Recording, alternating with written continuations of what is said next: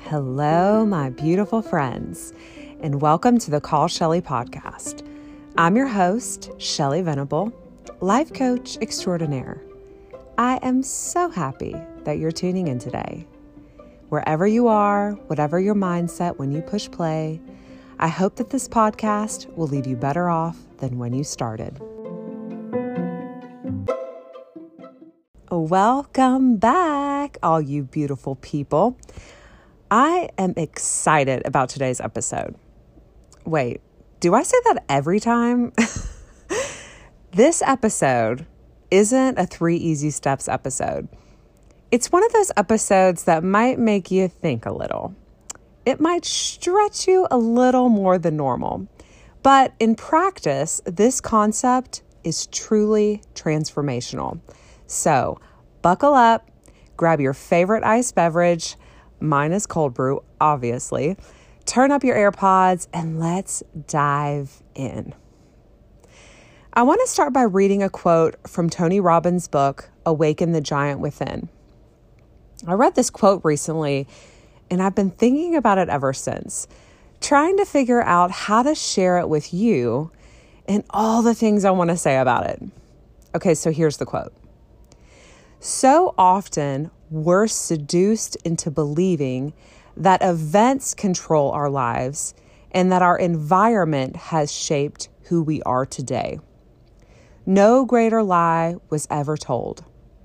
It's not the events of our lives that shape us, but our beliefs as to what those events mean. End quote. Skirt, hold up. So, what you're saying, Tony Robbins, is that I get to assign meaning to the events of my life. There's a choice. I don't have to just pick the default meaning. Somewhere, Tony Robbins is confirming in his most hyped up voice, "Yes, girl, it, that's exactly what I'm saying." can you can you get the visual? But seriously, I love that we have the choice it's totally up to us. So often, we don't have any control over what happens to us, right? In, in so many situations, getting laid off, getting broken up with, getting a horrible medical diagnosis, just to name a few. It's easy and natural to feel powerless in these situations, to feel like we're the victim to the circumstances of our lives. But unfortunately, that leaves us feeling stuck, defeated, forgotten, broken-hearted, and bitter. But what this quote is offering is another way. You have the power to assign meaning to any event that has happened or will happen in your life. Or you can change a previously assigned meaning to an event to something new. Wow, that is empowering. That is life changing. And it was life changing for me. You know, I'm going to give you an example from my life. I talked about this before, but growing up, school was not easy for me. I had to try much harder to make the A's and B's that were required by my dad to peacefully live in our house. I compared myself a lot to my older sister, who just seemed to whiz through school without even trying. At that young age, the meaning that I assigned to this was that I wasn't smart. Obviously, this made me feel less than, it made me feel ashamed, it made me feel inadequate, it made me feel defeated in a lot of ways.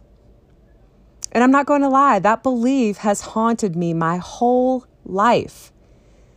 I told myself I wasn't a good reader that I had terrible reading comprehension. I told myself in working situations that I was the least smart person in the room. I told myself I wasn't smart enough to be successful. Do you see how none of these thoughts are useful?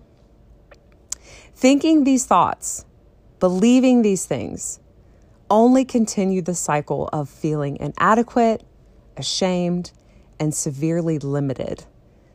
It wasn't until recently when I somehow let one of these above thoughts slip out of my mouth And my friend quickly said, That isn't true. That's just something you told yourself a long time ago and you've kept believing it, but it is fully untrue. Thank God that she challenged that belief because honestly, I never once considered that there was another option. After that happened, I started to journal about my intelligence and write down all the thoughts I had about it. And what I realized is no one ever said I wasn't smart. No doctor ever diagnosed me with a learning disability. Actually, I graduated high school with a very modest grade point average. I went on to college and graduated with honors. I'm the only person in my immediate family that has a bachelor's degree. And for the record, I'm successful. Thank you very much. That same week, while I was meditating, out of the clear blue, I heard in my mind the sentence, Your mind is limitless. And that might mean nothing at all to you, but to me, it felt like a miracle. It felt like the truest truth. It felt like being set free after almost 40 years. Because that's what truth does it sets you free. I want to make a few points before I close. One, I want you to question your old beliefs about yourself. This is so good for you and has the power to create a new kind of freedom in your life. Question Is this belief serving you? Is it empowering you in your life? Or, like in my case, is it hurting you? And is what you're believing even true? You have the power to change that old belief. Usually, old beliefs surface when we have conflict or we are triggered in some way.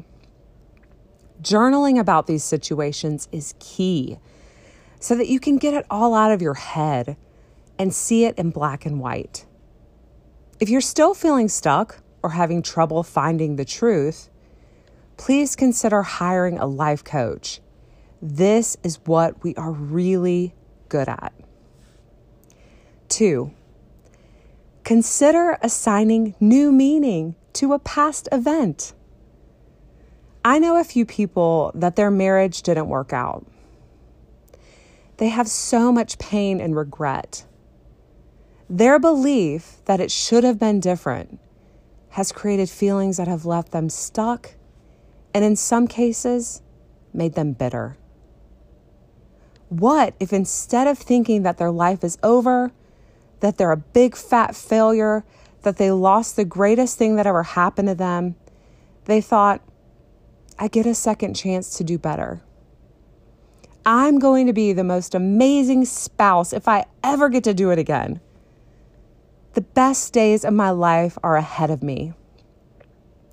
Do you see how disempowering it is to think that your life is over? but how empowering it is to think the best days of your life are ahead of you, you get to assign that meaning. Why not choose the latter? Because staying stuck or being bitter does not serve you, your kids, or the world. And lastly, to be crystal clear, you're allowed to feel however you want to feel about an event in your life obviously, if something devastating happens, you are fully allowed to feel devastated. I'm not saying that you should feel positive instead. But what screws us up most in life is the picture in our head of how it's supposed to be.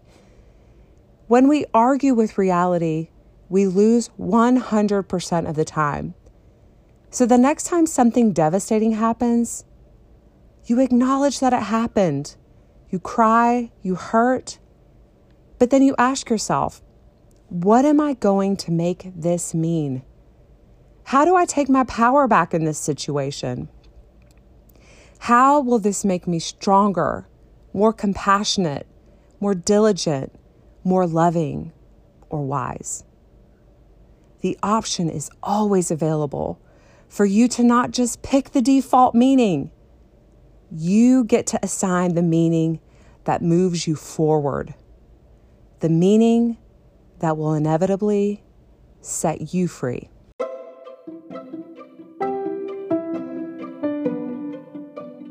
Thank you for listening.